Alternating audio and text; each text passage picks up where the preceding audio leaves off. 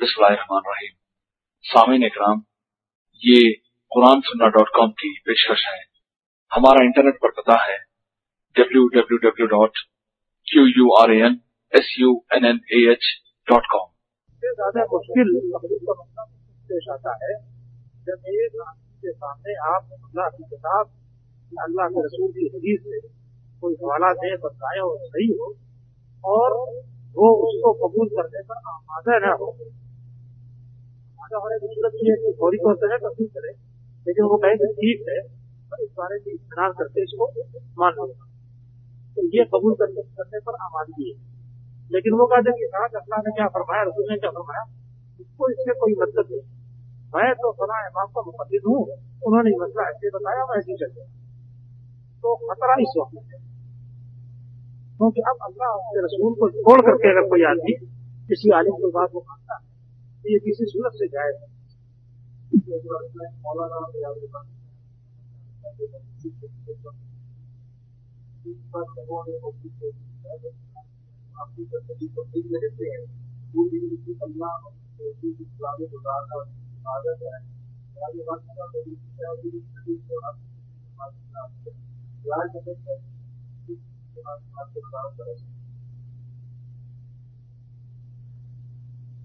उसने मौजूदी साहब दिया जिस पर जो बड़ी सदी के साथ सुने और हकीकत एक उसी नज़रिए की किताब पर उन्होंने अपने अलग जमात की बुनियाद रखी और उस नज़रिए को कुत के साथ उन्होंने कोर्स पेश किया कि बड़े बड़े उन्होंने उससे मुदसर हो गए और उन्होंने भी उसको कबूल कर दिया अगर जब जमात में दाखिल नहीं हुए तो मगर मुदसर हुए और उसको कबूल कर किया मेरे सामने वो चीज़ आई तो मैं भी कुछ दिनों तक उलझा रहा है। लेकिन उसके बाद अल्लाह ताला ने उस मसले को ऐसा साफ़ खोल दिया कि किसी किस्म का शक शुभा बाकी किया और अभी मैं आपके सामने पेश करूँगा तो आपको भी इंशाल्लाह कोई शक शुभा बाकी नहीं इतना साफ़ अल्लाह ताला ने उसको खोल दिया। मौलाना का नज़रिया ये था कि किसी की मुस्तकिल इताद की जाए तो यही उसकी इबादत है।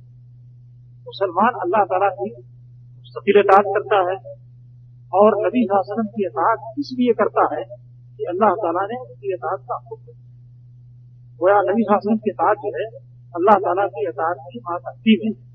लिहाजा आपकी जब इतात की जाएगी तो अल्लाह ताला की इतात होगी और ये इबादत अल्लाह की इबादत है। अब वहाँ से उन्होंने दूसरा मसला कहा कि अगर कोई हुकूमत अल्लाह ताला के कानून की बालादस्ती के बगैर हुकूमत कर रही हो तो उस हुकूमत की इतात करना, ये उसकी इबादत करना है। और ये शिरक और यहीं से शिरक फिल हाकिमियत का नज़रिया उन्होंने दिया और इसको बड़ी कुत के साथ पेश किया। और आज तक इसमें बहुत सारे लोग मशगूल हैं।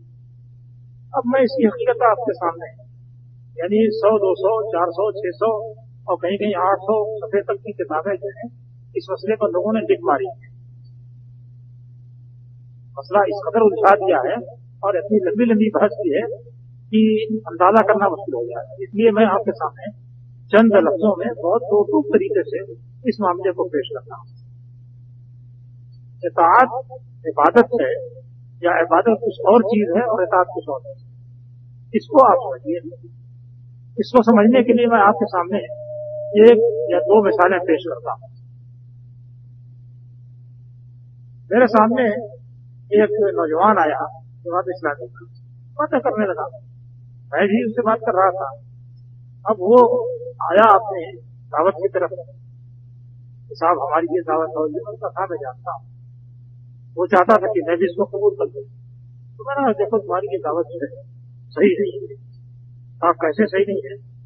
मैंने कहा कि अगर ये बयान तुम्हारा सही है, कि कोई शख्स किसी हुकूमत की इतात करे और वो हुकूमत अल्लाह के कानून की बाला बालादस्ती के तहत न चल रही हो तो ये इतात इबादत हो जाएगी।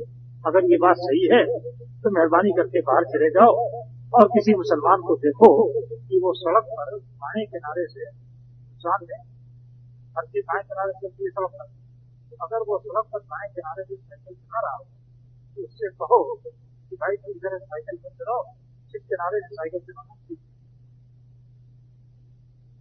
अब वो बड़े दो भी आए होना चाहिए क्या कह रहे हैं मैंने कहा कि मैं वही बात कर रहा हूँ तो तुझे जो बात मुझे कही वो उत्तर तुझे अपना और कैसे मैंने कहा कि होगी इसका जो इसकी जो हुकूमत है वो अल्लाह के सामने की वाला जो है या अल्लाह के कानून की है? काबिल के कानून की कर रही तो मैंने कहा कि इसके जो कवानी होंगे उसकी एताज करना, फिर होगा ही होगा तो मैंने कहा कि इसी के कानून में ऐसा है कि साइकिल सड़क के बाएँ किनारे से राइट है। ज़्यादा अगर कोई बाएँ किनारे से साइकिल चलता है तो इस नियमों की एताज करता है और जिसकी एताज को आप इबादत करते हैं। गरला की इबादत सिद्ध मानते हैं। ज़्यादा ही। अब वो एकदम परेशान हो गया। उसका अब आप ही बताइए फिर सही क्या है और क्या नहीं है? मैंने कहा कि देखो एताज दूसरी चीज़ है और इबादत दूसरी चीज़ है। ऐसा हो सकता है कि कभी एक ही अमल एताज भी हो और इबादत भी हो। लेकिन ऐसा भी हो सकता है कि एक अमल एताज हो, इबादत ना हो। और ये भी हो सकता है कि एक अमल, इबादत हो और एताज ना हो। ये सब कुछ मुमकिन आप कैसे है? मैं अक्सर में बताता इब्राहिम अलैहिस्सलाम अपनी कौम के पास आए उन्होंने पूछा कि, माँ ताबुद तुम लोग किस चीज़ की इबादत करते हो? कौम ने कहा कि ताबुद असनाम व नज़र आकिफी हम बुतों की इबादत करते हैं और उनके लिए मुजाहिर बन के बैठ जाते हैं।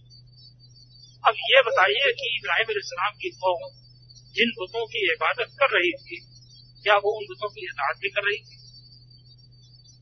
वो बुत तो इस लायक सिरे से थे ही नहीं। कि किसी बात का हुक्म दे सकें या किसी बात से रोक सकें तो ये कौम जो इबादत कर रही थी, वो इबादत तो हुई, लेकिन एताज नहीं किया। मानना पड़ा कि हाँ बात ठीक कि वो लोग एताज तो नहीं कर रहे थे, मगर इबादत कर रहे थे। माना कि और आगे आओ जरा सा। ईसाइयों के मुतालिक अल्लाह तला ने पुराने मजीद में कई जगह तबसरा किया।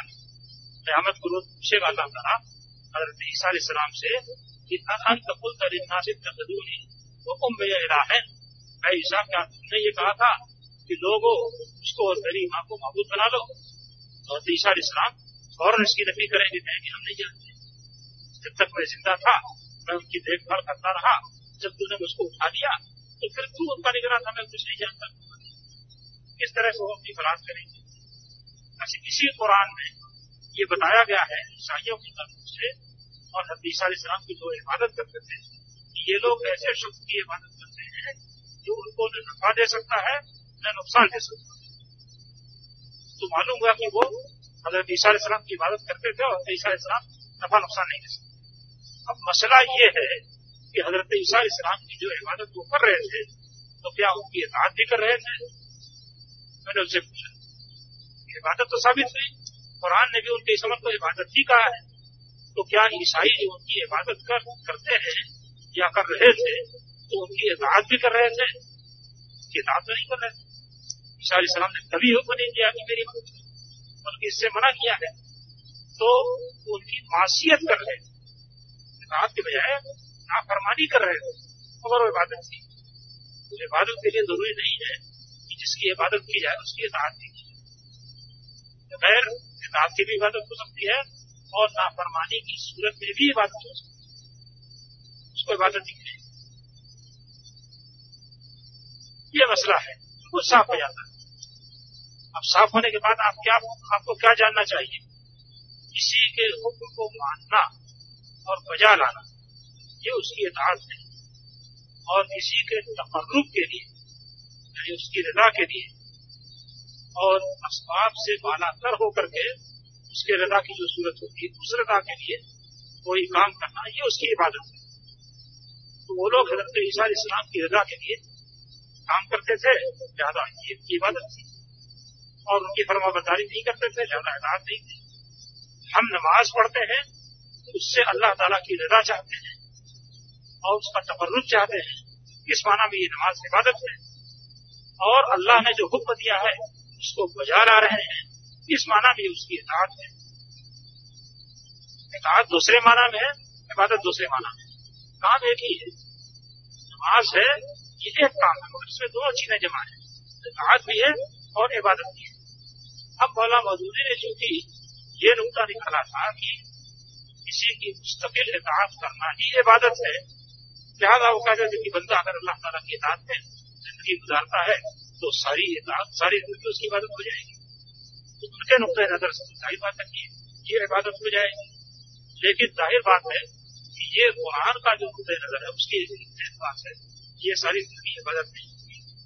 इतात अलबत्त होगी। अगर अल्लाह तला को वो बजा लाया है तो सारी ज़िंदगी उसने इतात की है और ये कार्य स्वभाव है। और उसको इसका स्वभाव मिलेगा। लेकिन उसको इबादत नहीं मिलेगी। सही माना यही है। यहाँ पर तहलील और तहलील के बनाया गया है अब उसकी बुनियाद क्या है? कुरान मजीद में खुद बताया गया कि हम हम सुरका हो सराउल, हम मालम सराउल हम दीन है मालम याजम के क्या उनके सुरका है, जिन्होंने की दीन के ताल्लुक से वो चीज़ें मशरूब की हैं, जिनकी इजाज़त अल्लाह तला ने नहीं दी। इससे मालूम हुआ कि दीन के ताल्लुक से ऐसी चीज़ें मशरूब करना जिसकी इबादत के अल्लाह ने नहीं दी है, ये शिरक है। उनका जो शिरक था, वो इसी दायरे में शामिल और उसको अगर इबादत से ताबिर किया गया है तो ज़ाहिर बात है कि ये मजाजी तौर पर ताबिर किया गया है। और मजाजी तौर पर बहुत सी ताबिर किया जाता है। जैसे कि एक मसला ये आया कि नबी साहब ने फरमाया कि तुम फला काम करो, फला काम करो। इसमें सत्ता है, इसमें सत्ता है, इसमें सत्ता है।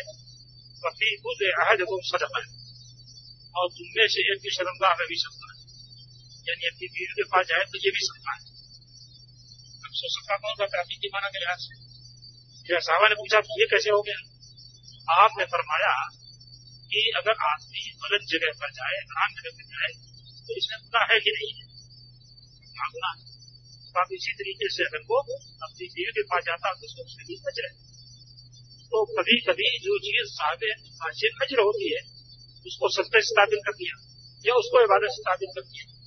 वहाँ पर जो उनकी शिरक की बुनियाद है, या उनको रब बनाना है, वो ज़ाहिर बात है कि बुनियाद पर की तहरीर और तहरीर का उनको सत्यापन किया गया।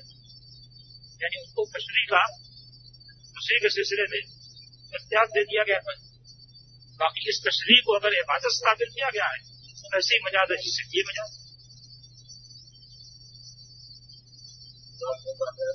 मुझे जो याद आता है तो ये जवाब में ये कहा कि यही उनको रब बनाना आपने पूछा कि अगर वो उनको रब वो हलाल करते थे तो तुमको हलाल मानते थे कि नहीं मानते थे? कि हाँ मानते थे।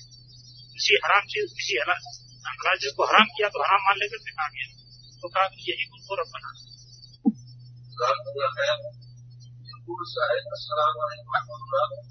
मौलाना अबुल कलाम आज़ाद के बारे में हमारे अक्सर पाकिस्तानी भाई और तहनीक का शिकार है। इनके बारे में आपकी क्या राय है? किस किस्म की हालत थी? क्या वो शक्ति उलमा से या उलमाए ज़मीन में थे।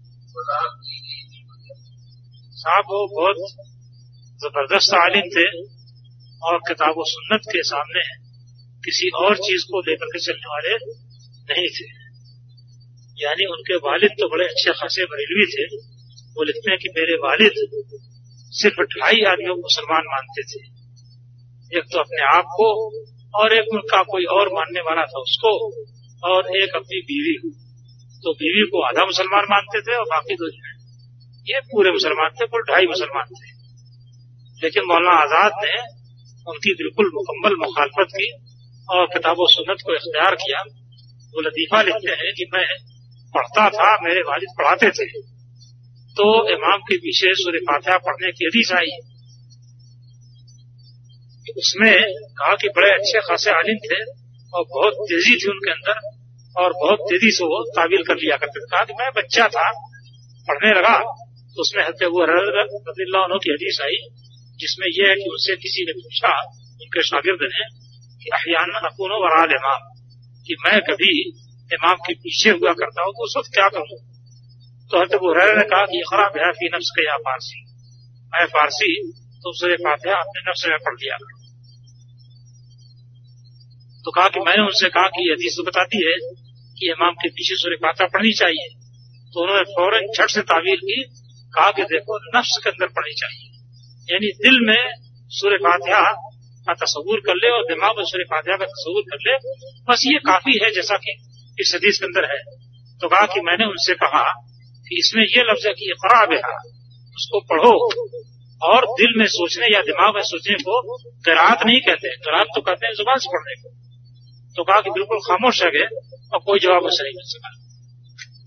तो शुरू से इनकी सोच ये थी कि हदीस किस तरह की है और हदीस में क्या हुक्म है और उसका सही तरीन माना क्या हो सकता है।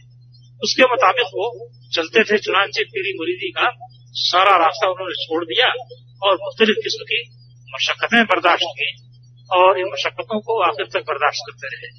शुरू में भी बड़ी माली तंगी से गुजरे और जिस जमाने में उनको वज़ीर बनाया गया था, उस जमाने में भी वो माली से गुजरे इसलिए कि गरीबों जरूरतमंदों की ज़रूरत का जैसे उनको पता चलता था तो खर्च कर देते थे।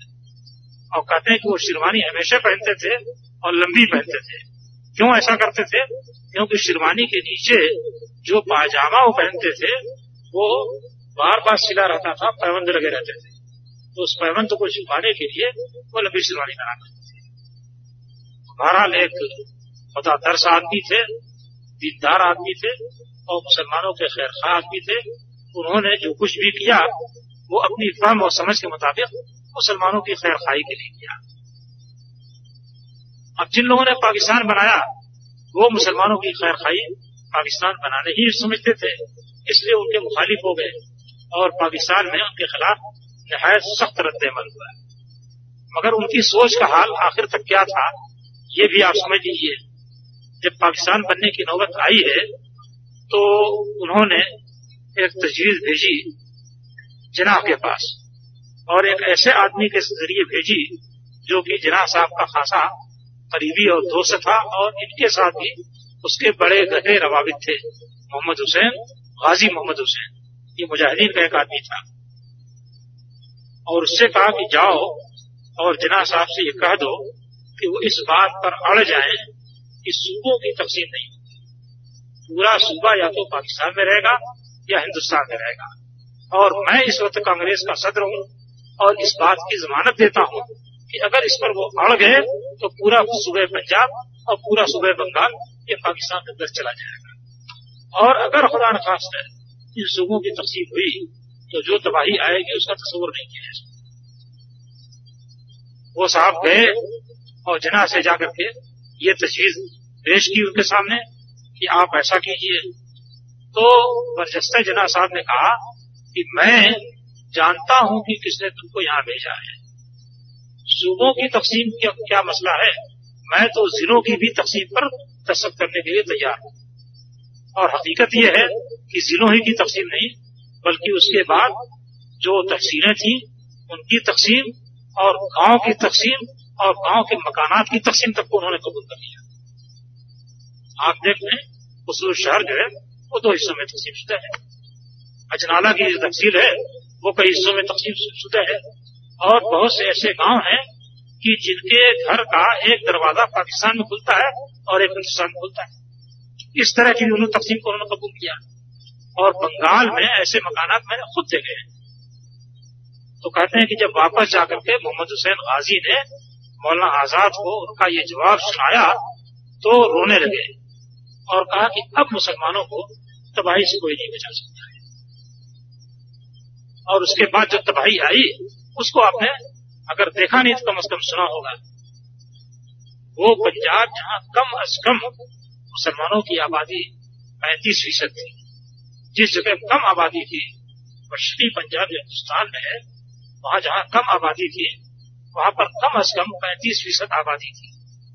आज कितनी आबादी उसकी है? दो फ़ीसद। यानी कम अज कम पैंतीस फ़ीसद मुसलमान थे, वो या तो कत्ल हुए भारत हुए, तबाह हुए, या किसी तरीके से गिरते पड़ते पाकिस्तान पहुँचे। पूरा इलाका खाली हो गया। और इस मौके से सिखों ने जिन औरतों को पकड़ा, अपने घरों में रखा, और आज तक उनके घरों में है, और उनकी औलाद पैदा हो चुकी है उनकी तादाद कितनी है? कम अज कम ढाई हज़ार उस जमाने के लिखने वालों ने जो अंदाज़ा लिखा है, उसके मुताबिक इन औरतों की तादाद, जो कि मुसलमान थी और आज सिखों के कब्जे में है, उनकी तादाद ढाई हज़ार थी। तो बहरहाल उनका अपना एक अंदाज था मुसलमानों के लिए खैर खाई सोचने का, और उन्होंने उसके मुताबिक काम किया। दिल्ली में जब हर तरफ़ तूफ़ान मचा था, भगदड़ मची थी तो उन्होंने जाए मस्जिद में खड़े होकर के एक तकरीर की। और उस एक तकरीर के नतीजे में मुसलमान रुक गए वरना दिल्ली बिल्कुल खाली हो जाता। और इस जुरत के नतीजे में उनकी टांग में गोली भी मारी गई। गोली हो सकता कि उनको कत्ल करने के लिए मारी गई हो, मगर उनकी टांग में गोली जाकर के लगी उसके नतीजे में लड़े भी हो गई। अलीगढ़ यूनिवर्सिटी में वो गए थे जब आज़ादी से पहले तो वहाँ के तलबा ने उनके साथ ये शुरू किया कि उनको जूते का हार बनाया लेकिन आज़ादी के बाद जब अलीगढ़ पर हुकूमत कब्जा करना चाहती थी तो तनहा यह शख्स है जिसने अपनी भाग दौड़ जद्दोजहद के ज़रिए से अलीगढ़ यूनिवर्सिटी को बचाया। तो बड़े उनके काम हैं और बहरहाल उन्होंने जिस चीज़ को सही समझा, उसके लिए डट करके मुकाबला किया और कोशिश की। और हिंदुस्तान में हकीकत यह है कि मुसलमान जो महफूज हुए, इतनी बड़ी तादाद में तो उसमें उनकी कोशिशों का बहुत बड़ा दखल था।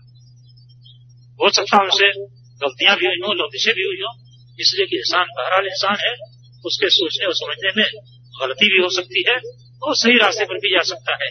जो कुछ गलतियाँ हुई हों, अल्लाह ताला उसको माफ़ करे और जो कुछ उन्होंने सही काम किया है और फ़ायदे का काम किया है, अल्लाह ताला उसको कबूल करे।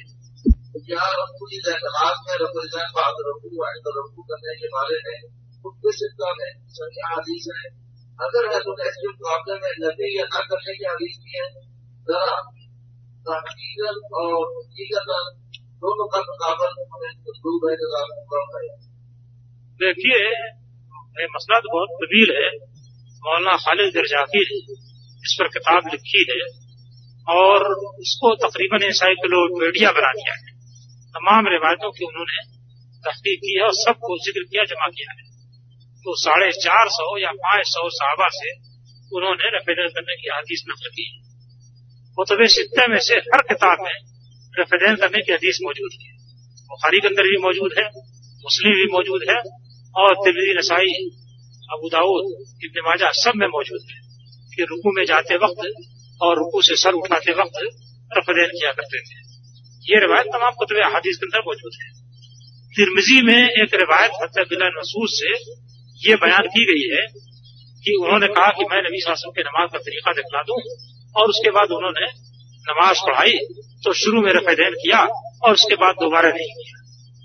इसी, यही एक रिवायत है, जिसके बारे में कि अनाफ ने ये दावा किया कि ये सही है। इसके अलावा दो तीन रिवायतें और पेश करते हैं, मगर वो सही नहीं है, और उसको खुद उन्होंने तस्लीम किया कि सही है। मगर इसको कहते हैं कि ये सही है। इमाम तिरमिदी ने अब्दुल्ला मुबारक रहमुल्ला से इस रिवायत के नकल करने के बाद ये नकल किया कि रिवायत सही नहीं है। और आम तरीके से मुहदसिन ने इस रिवायत को सही तस्लीम नहीं किया है। अगर इसको सही तस्लीम कर लिया जाए तो भी इसकी बुनियाद पर बाकी को सारी रिवायतें जो है, वो मुस्रद नहीं कर की जा सकती यानी साढ़े चार सौ साहबा की रिवायात को इस एक रिवायत की बिना पर मुस्तरद नहीं किया सकता है, जिसके कि सही और जयीफ होने में झगड़ा है। फिर हज़रत मसूद ने नमाज़ के सिलसिले में कई बातें ऐसी थी जो कि उसको भूल गए थे। इसलिए इस बात का इम्कान है कि रफेदैन के मसले को उन्होंने भूला दिया। कैसे भूले थे? नमाज़ के अंदर मसनून ये है कि अगर दो आदमी हो, एक इमाम, एक मुख्तदी तो मुख्तदी दाई तरफ़ खड़ा हो और इमाम बाएँ खड़ा हो। अगर दो से ज़्यादा हो, यानी दो मुख्तदी हो तो दोनों पीछे खड़े होंगे, इमाम आगे खड़ा होगा। मगर हज़रत मसूद हो, इमाम होने की सूरत में और दो मुख्तदी होने की सूरत में बीच में खड़े होते थे। और कहते थे कि यही नबी हासन बस अच्छा शुरू में जब नमाज़ पढ़ते थे लोग तो तदबीक करते थे। तदबीक की सूरत क्या होती थी कि ये दोनों हाथ इस तरीके से करके, या इस तरीके से करके, रुकू की हालत में घुटने पर टेक लगा करके दोनों हाथ दोनों घुटनों के बीच में रखते थे। यानी रान पर टेक लगाते थे और दोनों घुटने बीच में रखते थे। फिर इसको मनसूख कर दिया गया। और रुकू वैसे ही मुकर किया गया, जैसे कि आज तक चल रहा है। यानी ये दोनों हाथ जो है, वो घुटनों पर रखे जाते हैं।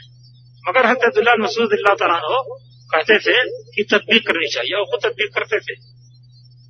ये दूसरी भूल है। तीसरी चीज़ ये थी कि वो इस बारे में, ये फलक नास, ये कुरान का हिस्सा है इसको नहीं मानते इसके बारे में भी उनसे भूल हुई। कहा कि ये तो दुआ है नबी शासन हालाँकि सारी दुनिया जानती है कि ये नबी शासन की सिर्फ़ दुआ नहीं है, बल्कि अल्लाह की उतारी हुई वही है और कुरान मजीद का हिस्सा है। तो चूँकि उनसे कई मसाइल में भूल हुई थी और खुद नमाज़ के मसाइल में इतनी वादे भूल हुई थी, इसलिए जो लोग कहते हैं कि यह हदीस सही है, उसके जवाब में दूसरे लोग कहते हैं कि अगर सही भी हो तो बहरहाल दूसरे साहबा के मुकाबले में उनके इस बयान पर एतमाद नहीं किया जा सकता। इसलिए कि साढ़े चार सौ साहबा भूल जाए, ये बात काबिल कबूल नहीं? है और इनसे बाद वाजे मसाइल में भूल हुई है, इसका सबूत मौजूद है। लिहाजा इसके बारे में उनके मुतालिक ये सोचा जा सकता है कि उनसे भूल हुई बहरहाल यही एक रवायत है, जिसके सही और गैर सही होने में इख्तलाफ है। बाकी कोई रिवायत रफेदैन न करने के ताल्लुक से सही नहीं है, जबकि रफेदैन करने के ताल्लुक से तकरीबन साढ़े चार सौ साहबा से रिवायतें सही तौर पर आई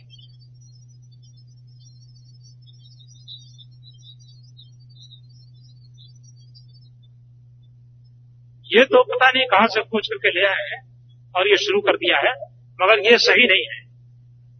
हाँ हाँ इसलिए कि नहीं, वो जो मसला पूछ रहे हैं, वो दूसरा है। यहाँ ये है, बहुत सारे शबाब में ये है कि दूसरे दो रकत पर बैठेंगे और कायदे में बैठे हुए जब उठना चाहेंगे तो रफी कर लेंगे, उसके बाद तो उठ कर खड़े होते हैं। तो नहीं, वो दो रकत पर बैठते हैं। तो तीसरे कप के लिए जब उठना रहता है तो रफेन कर लेते हैं उसके बाद उठते हैं ये चीज़ गलत है। इसका कोई सबूत तो देखा नहीं गया। इसके बरखिलाफ सुनन नबी दाऊद में हज़रत अली रजील्ला तला से रिवायत है, जिसमें उन्होंने नबी वसल्लम के रफेदैन करने के मौके को बयान किया है कि रुकू में जाते हुए रफेदैन करते थे और रुकू सर उठाते हुए रफेदैन करते थे। उसमें उन्होंने ये भी बयान किया है कि वलम यकुन यरफो यदय शहीद सलवात ही वह जा जारिस कि नबी वसल्लम अपनी नमाज़ के अंदर बैठे होने की हालत में किसी भी वक्त रफेदैन नहीं करते थे। आपने रफेदैन नहीं किया है। जब भी किया है तो खड़े होने की हालत रुकू के बाद हाथ बांधने का कोई शरीर सबूत नहीं है। बस ये कि नमाज़ में नबी वसल्लम हाथ बांधते थे, इससे कुछ लोगों ने कहा कि चाहे वो शुरू का क्याम हो, चाहे रुकू के बाद का क्याम हो, दोनों दोनों को शामिल है। इसलिए दोनों जगह हाथ मारा जाएगा। लेकिन ये कोई सही सबूत नहीं है। हाँ वो सबूत है।